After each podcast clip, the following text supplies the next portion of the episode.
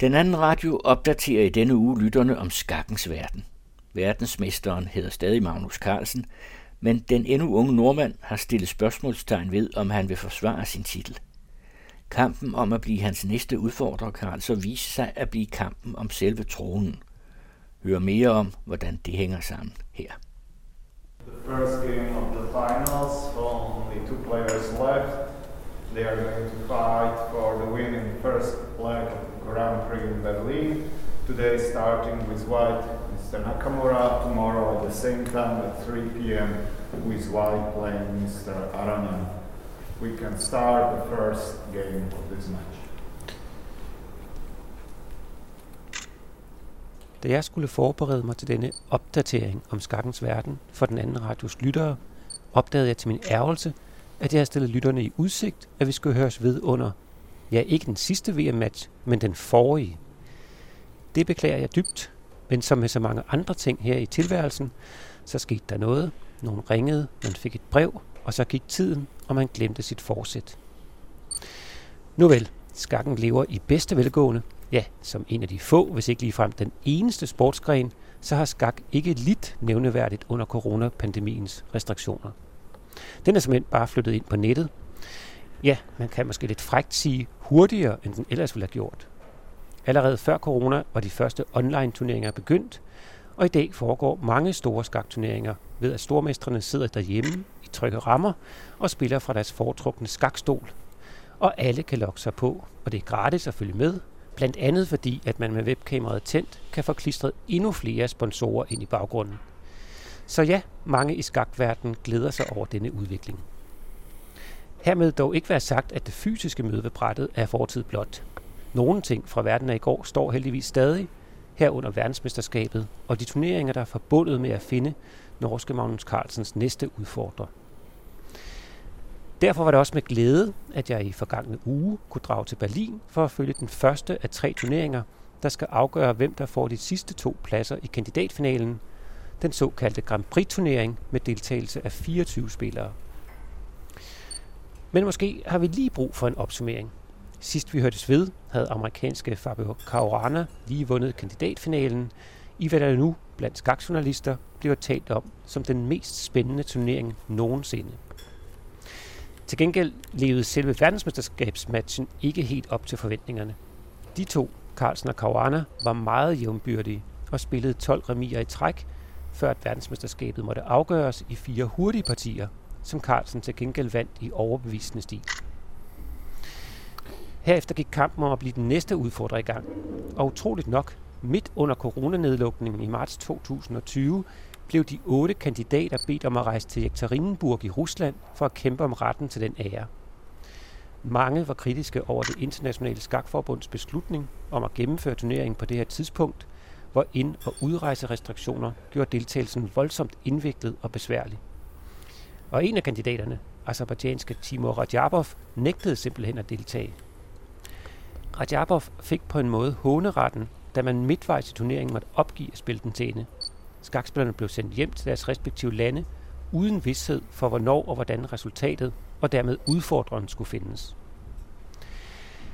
Selvom der skulle gå mere end et år, så lykkedes det imidlertid at genoptage turneringen og afvikle de manglende partier, og den spiller, der havde ligget i spidsen før den ufrivillige pause, endte også med ret overbevisende at vinde, så et eller andet sted tror jeg, at de fleste skakfans og eksperter mente, at trods den kaotiske afvikling, så fandt man den rigtige vinder.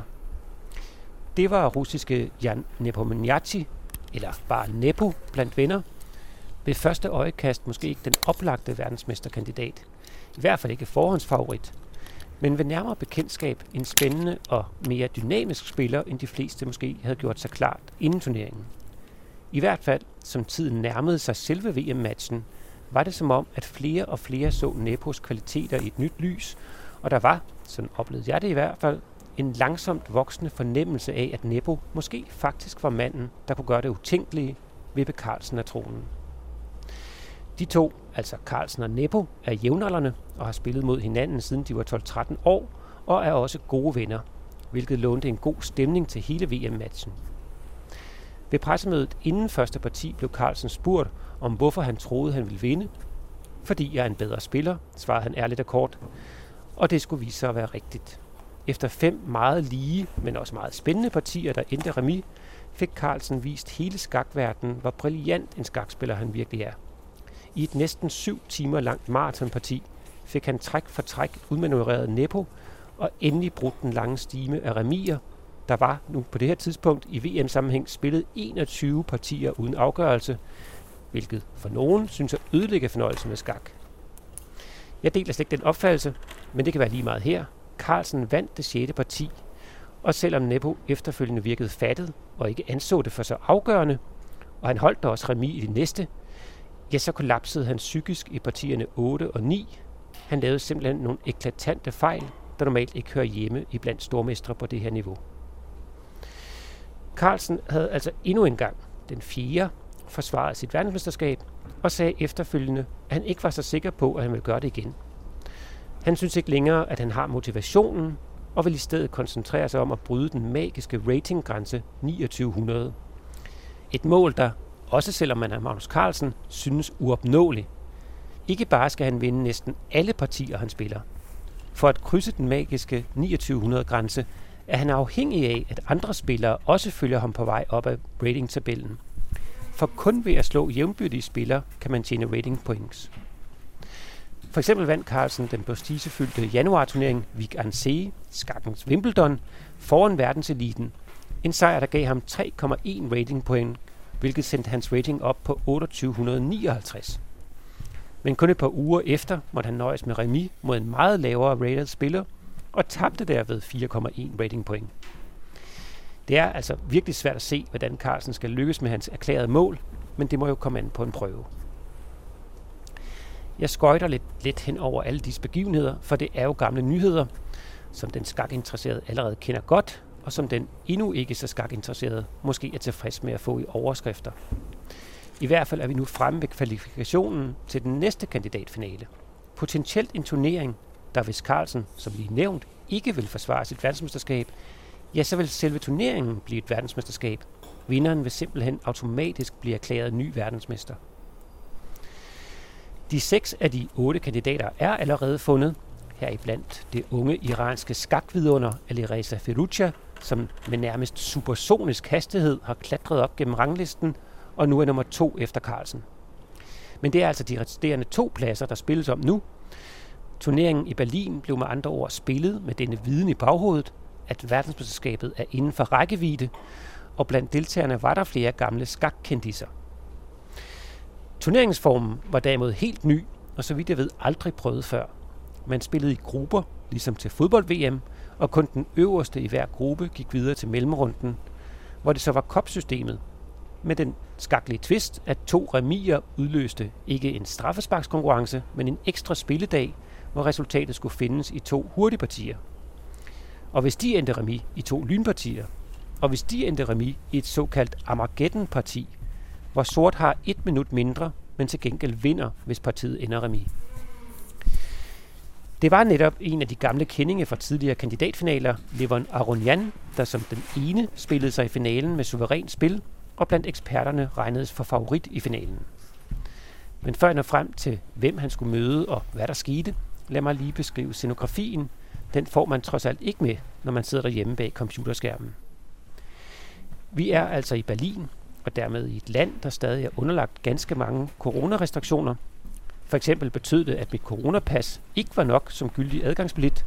Man skulle sammen med det også fremvise en dagsaktuel coronatest, hvilket man da heldigvis kunne ordne i selve turneringsbygningen. Restriktionerne afspillede sig også i, at der kun var plads til 19 publikummer og fire journalister. Det meste af dagene var der faktisk kun 6-7 tilskuere, og tilsvarende var vi kun to journalister, Jørgen fra et østrisk skaktidsskrift og jeg. Men værst af alt, der var ikke noget område i eller ved turneringen, hvor man sammen kunne tale, analysere og høre kommentatorerne. Publikum fik udleveret et headset ved indgangen, og kunne på den måde få analyser og kommentarer direkte ind i øret, og så gik man fra receptionen ind i spillerområdet. Der var altså ikke den i skaksammenhænge sædvanlige og for mig helt afgørende sociale dimension med turneringen. Alle skulle bære ansigtsmasker, og ingen talte med nogen. Det skabte desværre en temmelig kedelig atmosfære. Vi, Jørgen og jeg, endte med at sidde det meste af tiden i vores lille medierum og se matchen på vores computere. Her kunne vi i det mindste diskutere, analysere og dele skakslader. Men bortset fra denne ikke helt lille fornøjelse, ja, så kunne vi næsten lige så godt have siddet derhjemme. I finalen mødtes Levon Aronian med Hikaru Nakamura, trods de eksotisk klingende navne, begge amerikanere. De to klassiske partier var meget tætte og spændende. Især det første finaleparti var virkelig spændende, men endte trods gode chancer til Aronian i en remis, og det samme udfald var også tilfældet i det andet. Dermed skulle vi ud i en tredje matchdag med hurtige partier og potentielt lynskak, noget der synes at favorisere Nakamura, der på et tidspunkt lå nummer et på verdensranglisten i de to kategorier. Og det var som end også, hvad der skete. Efter et jævnbyrdigt første hurtigparti, hvor spillerne så ud til at være på vej til en remis, så respektivt mistede Aronian overblikket med kun få sekunder til at foretage sin træk i, eller omvendt udspillede Nakamura ham med sit talent for hurtig skak. I hvert fald endte partiet med en sejr til Nakamura, og Aronian var tvunget til at finde på noget ekstraordinært i det andet hurtige parti. Det er ikke nemt at gøre i skak. Det sker faktisk relativt tit, at den spiller, der er tvunget til at vinde, overspiller sin position og ender med at tabe, og således også her. Ergo vandt Nakamura den første Grand Prix og indkasserede for uden en masse dejlige euros også 13 point i kampen om at nå frem til kandidatfinalen. Hvem der ender med at få de sidste to pladser, ja det bliver afgjort i Berlin den 4. april, og den anden radio planlægger at være med på forreste række, forhåbentlig med mindre strikse coronaregler. Indtil da kan I følge med i de elektroniske tilbud. Lige for tiden kører der en meget afhængighedsskabende online-turnering med deltagelse af Carlsen. Vi linker på hjemmesiden. I hørte Rasmus Blade Larsen, og på hjemmesiden er der links til de i programmet omtalte turneringer.